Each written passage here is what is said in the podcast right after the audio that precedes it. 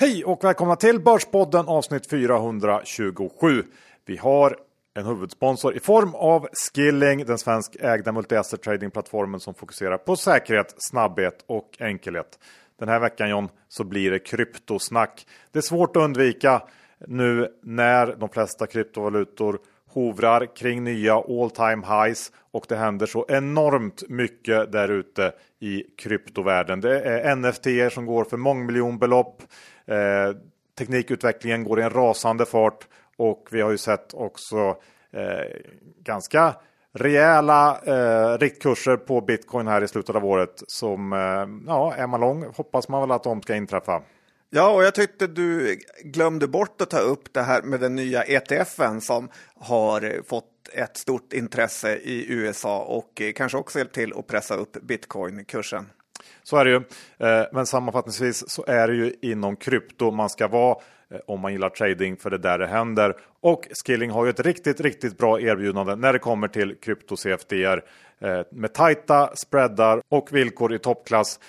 Man kan handla 10 av de största kryptovalutorna på Skilling och det är ju inte så mycket att fundera på John. Nej, verkligen inte. Och det är många traders som har tagit det här tillfället i akt och tradar mer än någonsin. Så är det verkligen. Så öppna ett konto eh, ni med om ni inte redan har gjort det och testa kryptotrading på Skilling. Eh, man gör det enkelt med BankID. Det är bara att ladda ner appen eller surfa in på hemsidan. Men kom ihåg 63% av retailkunder förlorar pengar om alla CFDR så besök skilling.com för en fullständig ansvarsfri skrivning. Med det så säger vi stort tack till Skilling. Den här veckan John så blir det rapporter, rapporter, rapporter. Vad blir det mer? Nej, det blir lite Norgehistorier. Det blir en anekdot från Remium och eh, eh, också lite mer vardagliga spaningar. Ja, det blir helt enkelt ett grymt avsnitt, men innan vi kör igång så är vi också sponsrade av Bricknode. Vi har Stefan Willebrand, VD för Bricknode, som är på väg in på börsen hos oss idag. Stefan, eh, berätta lite om Bricknode och den här pågående noteringen. Ja, just nu sköljer ju en våg av molnifiering över finansbranschen och det har tagit många år för den trenden att få fäste. Jag själv har en bakgrund inom trading och IT där jag har byggt olika bolag inklusive en fond i Chicago. Jag insåg att framsidan av finans med häftiga handelsapplikationer hade lämnat baksidan i kölvattnet och jag borde eh, starta ett bolag som fixade det. Allt det där tråkiga på baksidan löser Bricknode som har en molnbaserad tjänst för alla bolag som hanterar aktier, fonder, sparande och lån. Vi har jobbat många år med att bygga produkten tillsammans med våra tidiga kunder och nu skalar vi upp och ökar tillväxttakten internationellt och därför gör vi en IPO där man kan teckna sig fram till 1 november. Och eh, Stefan, varför ska man investera i Bricknode? Warren Buffett brukar säga att man ska ha en vallgrav runt bolaget och göra saker som är tråkiga, som ingen annan vill hålla på med. Och det kvalar vi verkligen in. Vi gör det tråkigaste av det tråkigaste inom finans. Vi har investerat mycket ingenjörkonst i produkten samt alla intäkter och investeringskapital under åren. Så vår målgrupp är bred och genom Bricknode får man exponering mot hela globaliseringen inom finans med bra risk-reward. Vi når redan idag över 70 000 slutkunder och hanterar 30 miljarder i tillgångar.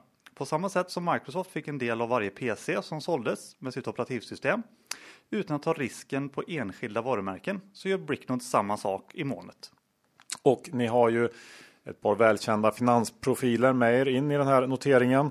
Eh, kan du berätta om dem? Ja, eh, vi tar in 30 miljoner varav 20 är redan tecknade av investerare som bland annat Backing Minds, Claes Hemberg och Lena Apler.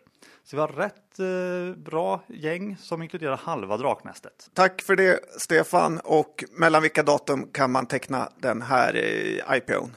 Det är från och med den 22 oktober till och med den 1 november. Johan Dr. Bass Isaksson index är i 23,35 och eh, relativt eh, stabilt från förra veckan, men ändå mycket händelser i enskilda bolag. Så är det. Vi befinner oss mitt i den mest intensiva delen av rapportperioden eh, och mitt samlade intryck är att det är ganska stabilt. Det är ju kanske inte riktigt samma tryck i rapporterna som vi vant oss vid de senaste kvartalen, men givet alla utmaningar så är det just stabilt och... Johan Dr. Alban, två doktorer. och att, eh, även om det känns lite stökigt på börsen så tror jag det, det här har haft en, en lugnande effekt. Eh, vi har gått upp lite lätt ändå sista veckorna på index och eh, jag tror att det här fortsätter. Eh, och när den här inflationsoron lugnar sig så kommer nog börsen få ytterligare fart. För jag tror faktiskt, precis som centralbankerna, att den här typen av inflation vi ser nu är av övergående karaktär. Eh, kapacitet kommer att komma till, flaskhalsar kommer att försvinna och det kombinerat med fortsatt digitalisering och annat som driver ner priser. Det kommer att synas i inflationen vad det lider, kanske under nästa år. Eh, den enda inflationen som är permanent är tillgångsinflationen och då blir allting som vanligt igen. Ja, precis. Det är ju ett eh, ganska lugnt bett att betta på att det inte blir någon hyperinflation, för så har det inte varit de senaste 15 åren. Ja, och det krävs ju att löner går upp för att få uthållig inflation och om vi ska bara dyka ner lite grann på mikronivå och kolla hur det har gått för en, en enskild liten trader här sista månaden så är väl ingenting som pekar på inflation va? Nej, han har jobbat en hel del gratis kan vi säga. Vad heter den här lilla killen? han är så liten, så liten, både fysiskt och mentalt.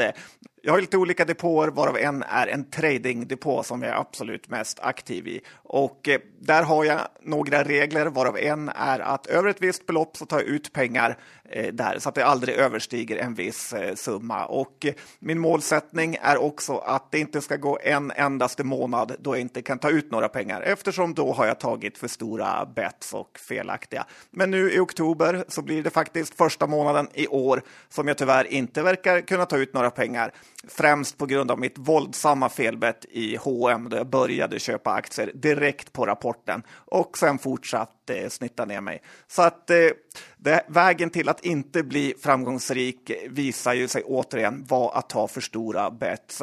Så att nu när ni just har fått er lön för oktober, så tänk då på lilla John Skogman som det kostar pengar för att gå till jobbet en hel månad. Mm. Det är trist. Uh...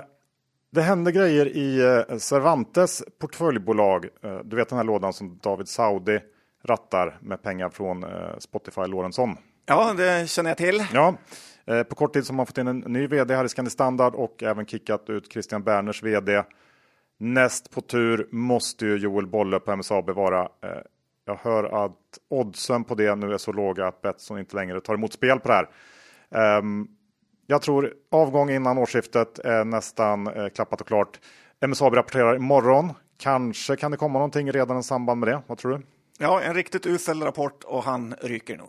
Mm, ja. Men Kindred kanske tar emot spel fortfarande. De hade ju bara 2 ja. i sportsbokmarginal, så de verkar ta emot vad som helst. Vi kommer till det. Eh, Norge då, eh, ett land som man kanske ska vara lite försiktig med. Ja, det är ett eh, fint land, men vi svenskar har blivit lurade en och annan gång där som aktieägare. Och eh, norrmännen är ju experter på att säga upp sig själva och sen underleverera. Det är lite Petter Stordalen-aura över hela norska börsen. Eh, massor av svenska aktieägare har ju gått på miner i dels Pexip, eh, som är någon typ av Zoom-kopia, och sen har vi Link Mobile som är en eh, Sinch-kopia. Och det blir ju det här klassiska med peer-värdering. Man jämför bolag inom typ samma branscher och så kommer man ofta fram till att det är köp på det sämre bolaget för att det är billigare, trots att man kanske har jämfört Coca-Cola med apotekarens cola. Och nästan jämt i de här situationerna så ska man välja den äkta varan. Eh, det är lite som de här motivationsvideorna på Instagram säger. Pay the price now, så behöver du inte betala det senare. Varken Link eller Pexip är ju helt uträknade, men det är ganska trist att börja med en halvering. Verkligen. Och eh, den här floden av techbolag som kom till eh, den här eh, sidobörsen i Norge under eh, pandemin har väl visat sig vara ganska mycket skräp. Lite som e-handlarna som kom till den svenska börsen under samma tidsperiod. Du, när vi ändå är inne på kvalitetsfrågan.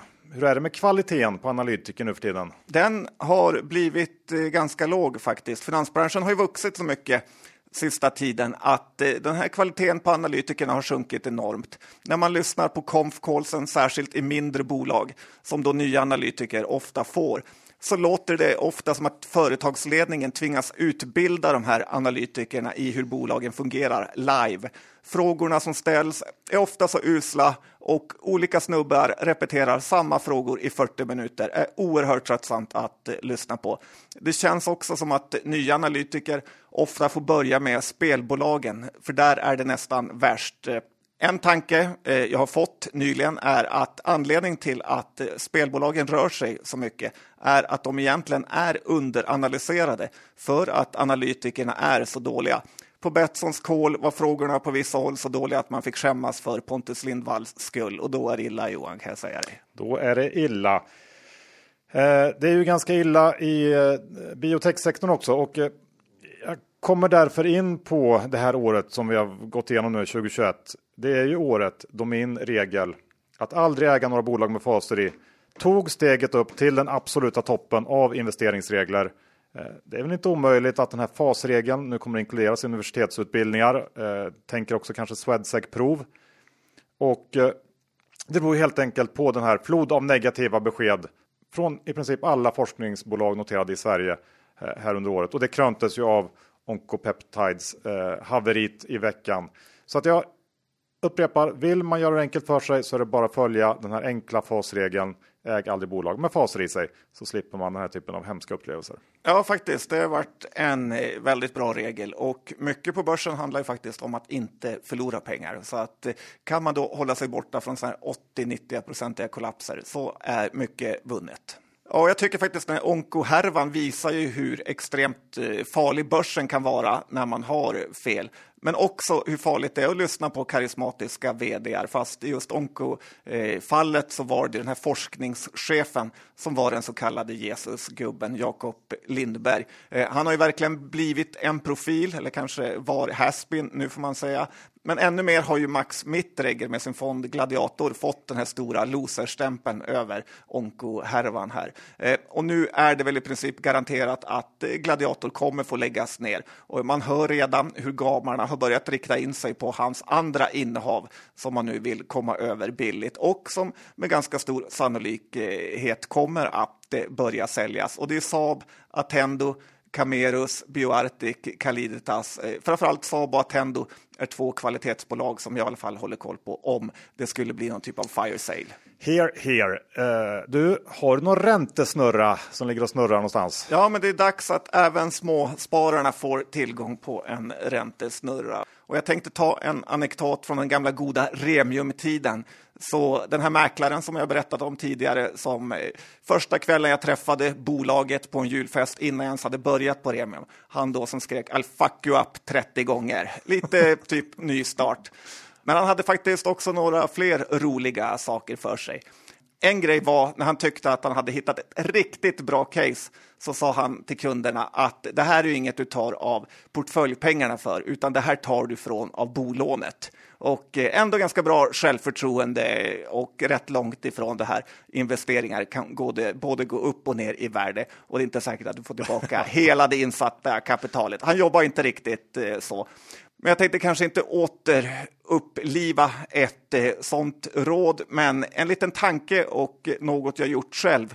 Eh, och det blir ju då en bolånesnurra som gör att om du till exempel har ditt bolån på Nordnet så kan du få 0,69 i ränta eh, som du dessutom får göra ränteavdrag på. Så då blir det ungefär 0,5 procent i effektiv ränta. Om du då i en ISK tar ett tiondel av ditt bolån och köper D-aktier eller preffar i stabila bolag som ger ungefär 6 i avkastning, alltså tio gånger högre avkastning än eh, du behöver betala på bolånet, så behöver du bara riskera en tiondel av ditt bolån för att helt få det eh, betalat. Och eh, om du ska titta på de som är rikast idag så har ju många blivit det på grund av smart finansiering. Typ Hexagon, Nibe, eh, Balder, Ilja och så vidare. Så att, eh, här har du ett litet tips på en räntesnurra.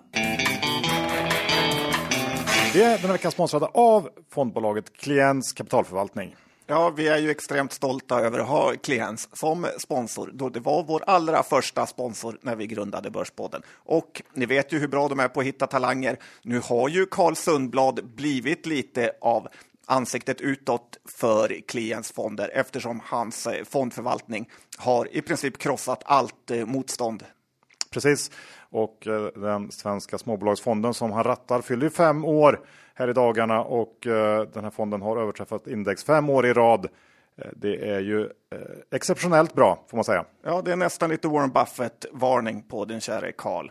Ja, och vill man veta mer om fonden Klient småbolag så ska man gå in på småbolag.klients.se. Där kan man läsa mer om hur Karl gör för att hitta de här guldkornen på börsen och eh, vilka plattformar man kan köpa fonden på. Ja, det var också en kul intervju i Affärsvärlden eh, där han talade ut och också gav lite intressanta case. Så att, eh, ja, läs den om du är intresserad av Karl.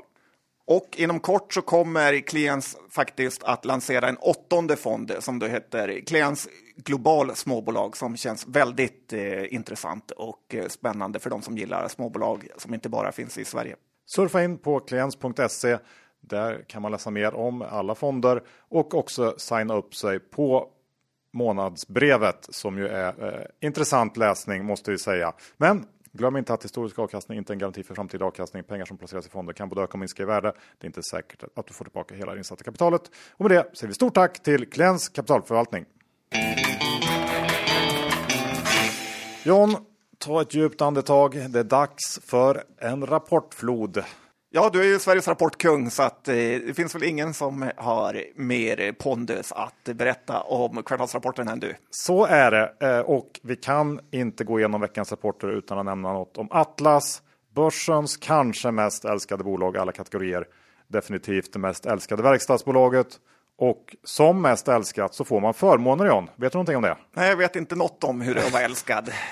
Nej, då ska jag berätta för dig hur det fungerar. En sån förmån är tydligen orimligt bra betalt för en kass rapport.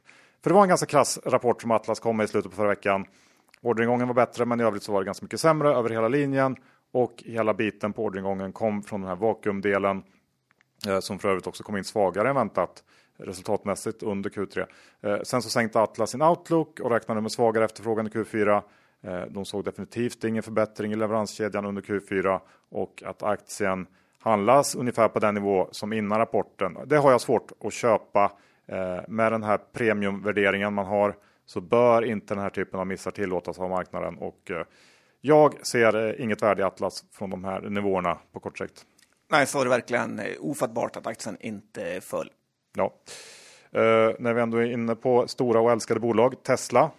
Ja, det är ganska älskat får man ju säga och har ju passerat drömgränsen en triljon dollar som det heter på svenska av någon anledning. Eh, sen Hertz la den här orden på 100 000 bilar. Eh, och det är kul i sig. Det är inte dock första gången ett bolag passerar den här gränsen.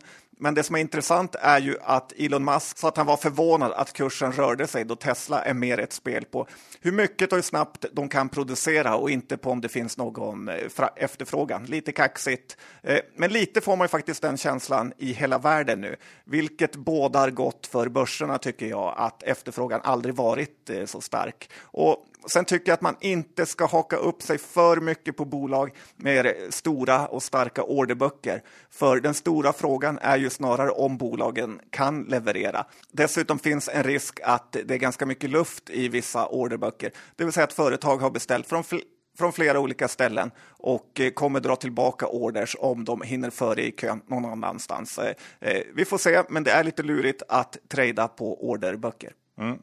Jag tänkte fortsätta på det här spåret, om vara älskad eller inte älskad. Eh, vi har ju ett annat bolag som eh, inte är älskat alls. Där kanske du mer då kan relatera.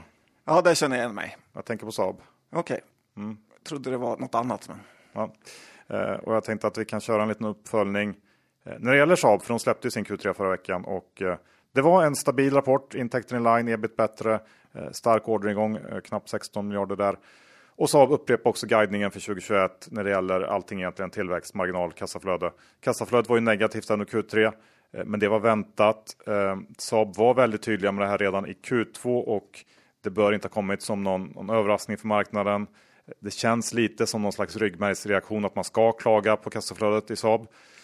Um, men jag hade nog trott att, att frånvaron av negativa överraskningar det skulle räcka för att få aktien att gå upp lite, men Saab tappar istället några procent. Um, så är det när man inte är älskad, John. Har du tänkt på att du kanske bara är kass på aktier så att du inte behöver hålla på med det här älskad och hatad grejen? Nej, okay. inte tänkt så långt. Ja, ja, hur som helst, Q3 är avklarad nu och eh, jag ökade lite grann här eh, i Saab efter eh, rapporten. Hoppas på ett starkt Q4 ordermässigt som kröns med den här Gripen-ordern från Finland Eh, sen får man väl ha lite i bakhuvudet här, du nämnde i början med Gladiator Max. Han har ju ganska mycket Saab. Det är väl inte otroligt att de aktierna kommer ut Men mm, ja, vi får se. Jag tycker det ser spännande ut och att det känns som en ganska bra risk-reward över närmsta kvartalet. Får de ordern så kommer det ändå bli glädje i aktien. Den kanske blir till, lite älskad till och med. Ja, jag hoppas det. Jag har också köpt lite Saab, ångrar mig såklart. Men och får så... de inte ordern så är det väl inte så mycket mer med det. Det känns inte som att det är inprisat direkt. Nej, så är det ju. Det som lite skrämmer mig är den här ryska spionen som det talats om i media. Att när han var spionera så var det på Volvo och Scania. Han var inte så Han behövde inga hemligheter från Saab för deras jättekassa grejer. Nej, ja, eh, det får man ju också ha med sig i bakhuvudet. Um, Finland, ja, uh, ska vi ta Wärtsilä? Ja, det tycker jag. De tillverkar ju skeppsmotorer får man väl säga.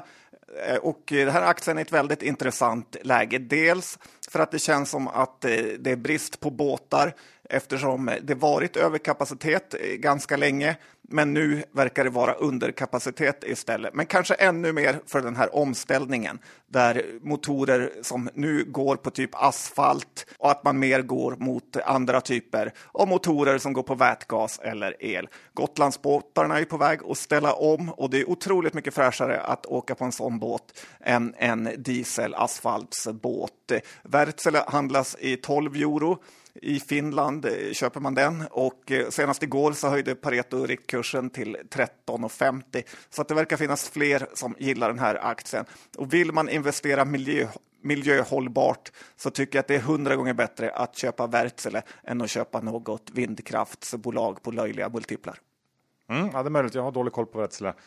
Lät ju lockande med den där uppsidan på lite, inte, nästan 10 procent. Ja, det är bättre än dina Saab-case om vi säger så. är det det? Är det det? Ja.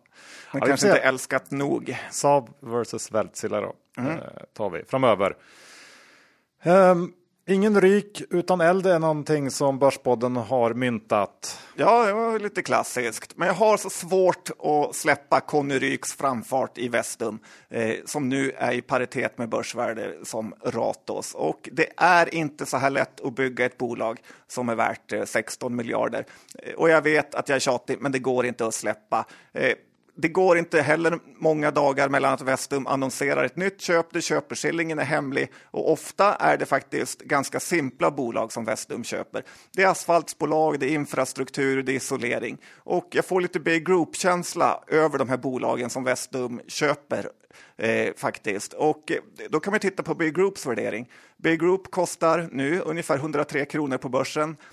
Penser eh, förväntar sig att i år ska Beijer Group tjäna nästan 37 kronor. Nästa år ska de tjäna 23 och eh, 2023 eh, då ska de tjäna 25 kronor. Det här är totalt 85 kronor i vinst per aktie skattat och klart och ändå har de en riktkurs på 125 Eh, och börsen värderar bolaget till 102. Så att med det här sagt så tycker jag man ska vara väldigt försiktig med att uppvärdera Vestum för mycket då det finns bolag på börsen som inte kostar så mycket heller. Jag håller helt med och som du säger, det är i många fall extremt eh, konjunkturkänsliga bolag det här som ingår i det bygget. Så att vi, vi får se eh, hur det här bygget håller ihop när det blåser lite mer. Det blir spännande att följa. Och för några veckor sedan pratade vi om att återöppningscasen, de måste börja leverera nu. Eh, och det verkar som att ledningen för Duni lyssnar på det avsnittet. För Duni kom med en riktigt fin Q3 förra veckan. Eh, restriktionslättnader bidrog till ett resultatlyft på nästan 40 procent eh, trots problem med stigande priser på insatsvaror. Och ska man nämna något negativt så var det väl kommentarer kring just det och att det kommer bli svårt att kompensera för prisökningarna under kommande kvartal. Men eh, att folk nu strömmar till restauranger igen i kombination med fortsatt bra tryck på takeaway. Eh, det kommer att fortsätta gynna Duni och aktien kan säkert fortsätta gå bra med den här medvinden i ryggen.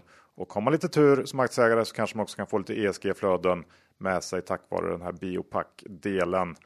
Eh, så att, ja, det ser väl helt okej ut för Duni som ändå infriat eh, förväntningarna här på återöppningen. Ja, det är bra och eh, såg att även Essity har fått lite fart här sista tiden. Så det är två intressanta case. Ja, sen har vi något som gått åt andra hållet. Som rapporterar idag, eh, Desenio kom in med en jättesvag Q3.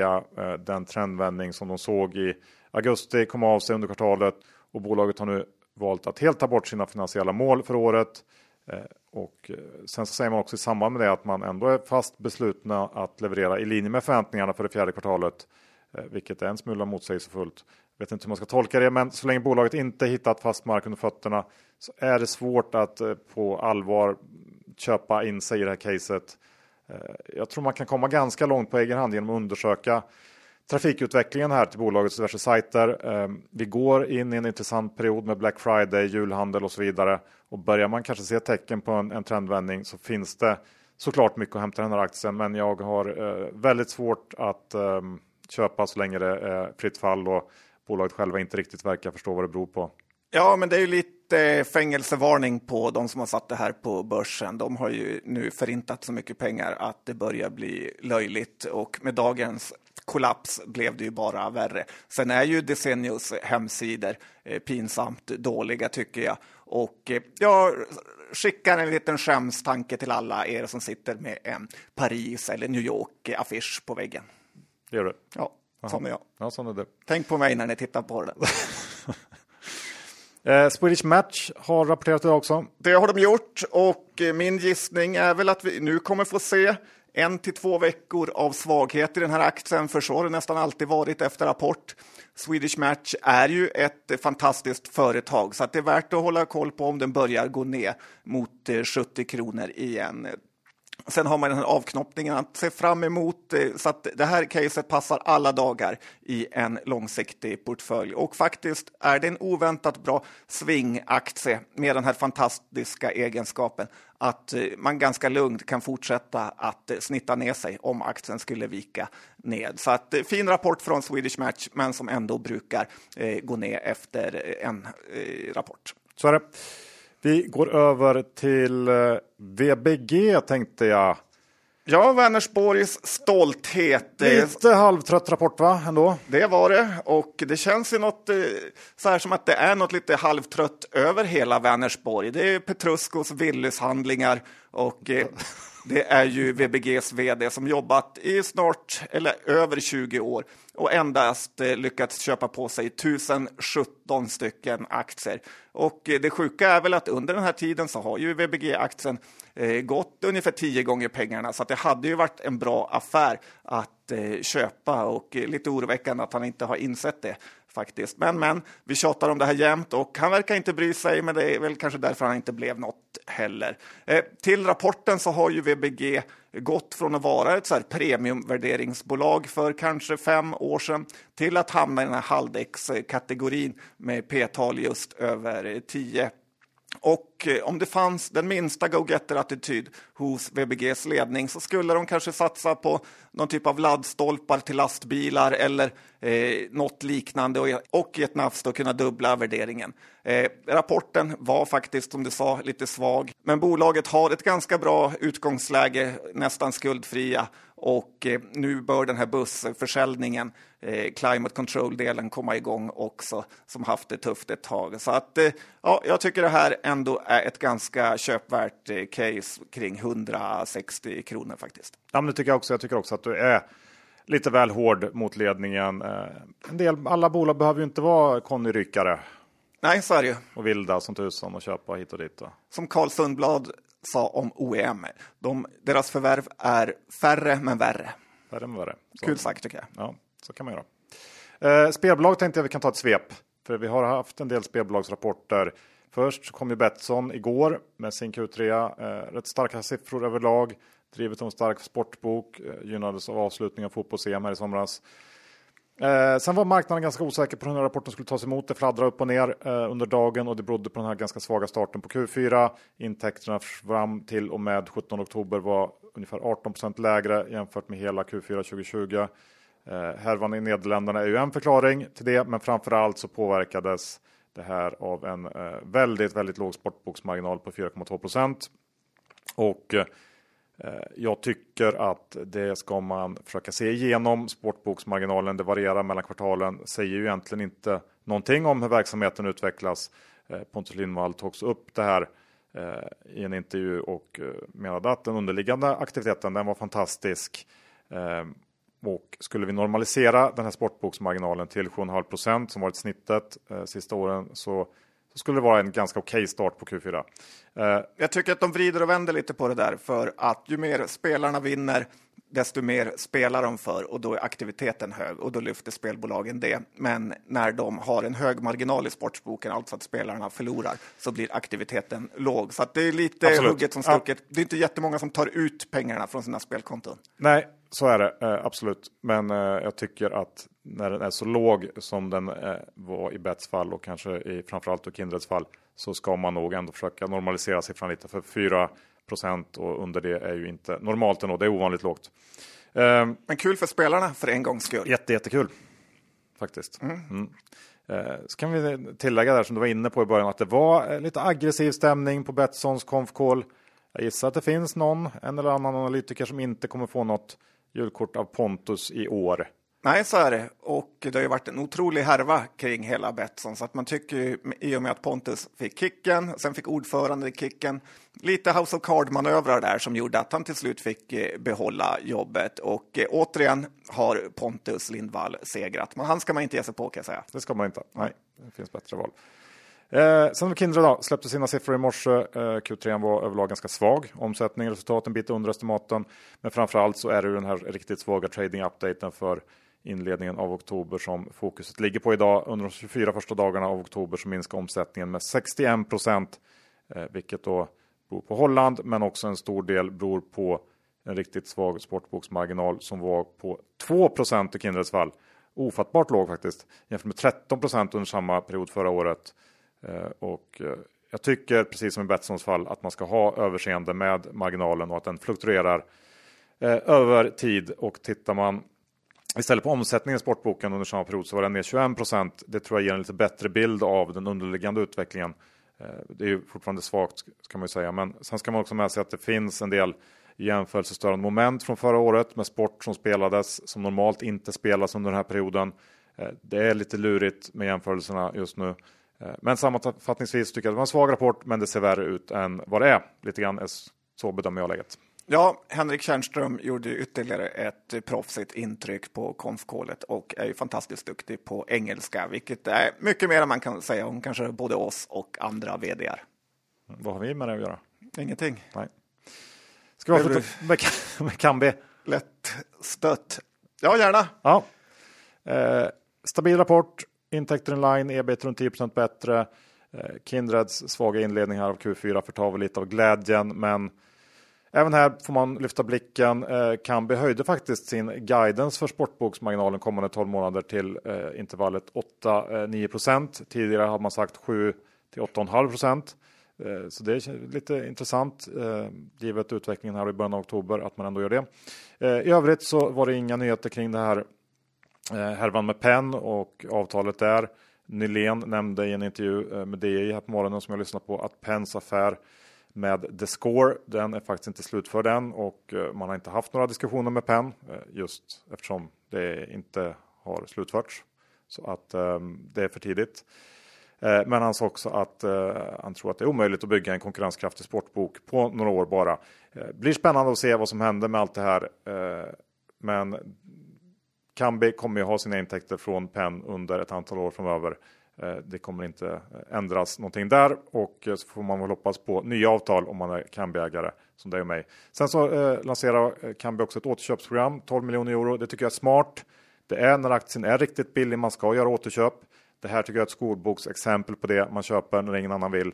Eh, det tycker jag är väldigt eh, ja, snyggt. Ja, du och jag vill i och för sig, eh, ingen annan. Nej. Men då är vi tre i alla fall. Eh, grejen är ju att eh, Kambi är ju fruktansvärt eh, lågt värderat jämfört med de amerikanska peersen eh, som i och för sig just sågat att man inte ska göra sådana jämförelser. Men jag har tagit ett bett här på Kambi. Bra, och John, eh, många rapporter. Ska vi avsluta med en liten... Segertåg. ja, men av helt fel anledningar. Eh, du vill väl få det till att din plastpåsvarning eh, mynnade på något sätt ut i eh, rätt resultat när det gäller bedömningen av Trelleborg och Hexpols rapporter? Ja, det kommer väl vara en hel del som tackar mig nu efter att både Trelleborg och Hexpol rapporterat ganska kassa rapporter och gått ner. Och jag vill väl inte säga vad var det jag sa, men det är ändå otroligt vad man kan spåna fram på att det är plastpåsebrist på eh, Brommaplan. Hur hade det blivit om du hade råkat se att det låg bara driver med plastpåsar då? Ja, men då hade det ju inte varit någon brist. Jo. Men hade du tolkat åt andra hållet då eller? att det var ett överflöd av plastpåsar, att det var positivt? vet man inte. Nej. Ja, ja. Eh, kul, kul att eh, det går bra. Och innan vi avslutar så är vi också sponsrade av Saver och har träffat Savers VD Daniel. Daniel, VD på Saver. Välkommen tillbaka till Börspodden. Tack så jättemycket. Hur bra koll har svenskarna på fondavgifter egentligen? Ja, för det första så vi, vi gillar ju att folk sparar. Um, sex av tio svenskar har ett fondsparande. Jag tror det är bland det absolut högsta i världen. Uh, men vi, uh, vi frågade faktiskt lite. Det är ju det är lite vårt område. Um, och uh, nio av tio vet vad en fondavgift är. Eller tror att de vet. De har hört talas om en fondavgift. Men uh, tre av tio vet vad en kickback är. Så att uh, det där är ju det där är ju ett gap vi försöker fylla här. Intressant. Vad är kickbacks då och varför är det så viktigt att hålla koll på? Som ni vet med fondavgift då, säg att en, en fondavgift i, jag tror i snitt i Sverige är 1,3 procent. Och eh, då får fondbolaget behålla hälften och den som eh, säljer fonden till dig behåller den andra halvan. Eh, alltså en kickback. Ehm, och det här är ju ett, ett egentligen väldigt gammalt system. Det kommer från när det faktiskt var fysiska rådgivare som satt och, och sålde en fond till dig över, över en disk. Det, det kan ju fortfarande hända. Men det här systemet följde med in i internetåldern. Så att uh, när de här fondplattformarna kom och allting flyttade till internet så tjänade man fortfarande halva fondavgiften när man eh, sålde via internet och eh, det blir väldigt skalbart och, och eh, väldigt lönsamt. Vad är det i det här som Saver vill förändra egentligen? Nej, men vi, vi gör egentligen vad som har skett i, i resten av Europa. Uh, vi ger tillbaka den här kickbacken till dig som investerare och sen så tar vi en, en fast avgift istället så att vi tar 0,09 % i, i en så kallad plattformsavgift. Och eh, fördelen med det här är att för vår del så spelar det absolut ingen roll vilken fond du köper. Och det är det här som är det stora problemet för att med ett kickback-system så hade eh, distributören tjänar mer ju dyrare fonden är. Och det är ju liksom lite, ni kan själv räkna ut problemet med det, framförallt när man har rådgivare och säljare eller man har en plattform där man liksom lyfter fram det dyraste. Och vad innebär det här i besparingar för eh, spararna? Men det innebär om man, om man tittar på en eh, snittkund på Saver så sätter den in 60 000 kronor. Sen månadssparar de 1000 kronor i månaden. Och eh, över 30 år så blir det 145 000 kronor i avgifter. Så att det är liksom hälften av vad de betalar i fondavgifter. Um, och det där, är, det där är ganska mycket pengar för att betala eh, i en app. Eller om du jämför med en annan tjänst, att betala 145 000 kronor för att använda en sparapp, det, det blir väldigt mycket pengar. Och eh, ja, det kan ju bli en, en halv procent extra avkastning år efter år och så lite ränta på ränta på det så blir det väldigt, väldigt mycket. Jag var inne och kikade på, på er hemsida här eh, inför att du skulle komma och ser att många av, av eh, våra favoriter, fondfavoriter har eh, väldigt fina rabatter hos er. Eh, kan ta några exempel här. TIN Ny Teknik 32% rabatt. Eh, SEBs Sverigefond Småbolag 42% rabatt. Enter Småbolagsfond 30 rabatt. Eh, och så där fortsätter det. Vad ska våra lyssnare göra om de vill börja fondspara hos er? Så det finns i egentligen två sätt. Antingen så liksom, öppnar man ett nytt konto, sätter in nya pengar eller liksom, säljer sina fonder och flyttar in dem. Uh, men vi har också ett uh, verktyg där vi kan göra det helt åt dig. Så att du bara väljer vart har du dina fonder och uh, signerar med BankID så sker flytten av sig själv. Så att det, du får precis samma fonder men betalar upp till hälften i avgifter. Sen eh, har vi varit här ett par gånger nu och, och eh, så vi tänkte att eh, nu äntligen så tar vi fram en, en Börspodden-kod också. Så ännu bättre. Um, slå in Börspodden med O, så Börspodden. Så får du en första hundralapp så att du kan testa produkten direkt utan att sätta in några egna pengar så kan du göra några testköp. Men om du redan är kund hos Saver så har vi också lagt in en, en, en egen liten invite-kod. Så att eh, bjud in en vän så får både du och vännen 100 kronor i eh, en fond som du väljer. Det lät ju väldigt eh, schysst. Får man bjuda in eh, hur många man vill? Kan bjuda in hur många du vill så att eh, om, det, om det är ditt sätt att, att bygga ett sparande så kör på. Härligt. Eh, gå in på saver.com, alltså savr.com och starta ett konto med koden Börspodden utan prickar över o eh, redan idag. Då får du 100 kronor att handla fonder för och koden ska vi påminna om gäller endast oktober ut så att det gäller att passa på nu. Tack eh, för att du kom hit Daniel. Tack så jättemycket. Slut på avsnitt 427. Vi säger stort tack till vår huvudsponsor som ju är Skilling. Se till att komma igång med ett konto. Det är enkelt. Krävs ett bank-id. Eh, de har svensk kundtjänst så det är inte så mycket att fundera på. Men kom ihåg 66% av retailkunderna förlorar pengar de handlas efter er. Besök skilling.com för en fullständig ansvarsfri skrivning. Eh, så stort tack till Skilling. Hur är det med innehav idag John? Många bolag. Eh, Kambi har vi allihop. Vi har Kambi i den lite mytomspunna Börspodden-portföljen. I den portföljen finns också VBG om jag inte missminner mig. Ja, Eh, Saab har jag privat. Den finns i den mytomspunna Börspodden-portföljen. mm. oälskat. Eh, I övrigt ska vi se. Mm. Tror inte att det är så mycket mer va? Nej. Nej, bra. Bra. Då, jag har Attendo, Kambi, VBG och eh, Saab. Okej. Attendo har vi väl inte pratat om. Jo, vi sa att Mittregger skulle behöva ta stopp. Okej, ja, ja. Bra, eh, då har vi sagt det. Och eh, då återstår ju bara eh, det sista som många väntar på, konstigt nog. Det är ju att vi säger hej då. Ja, så är det. Så att vi säger hej då. Ha det bra. Vi hörs om en vecka igen. Det gör Hej då! vi.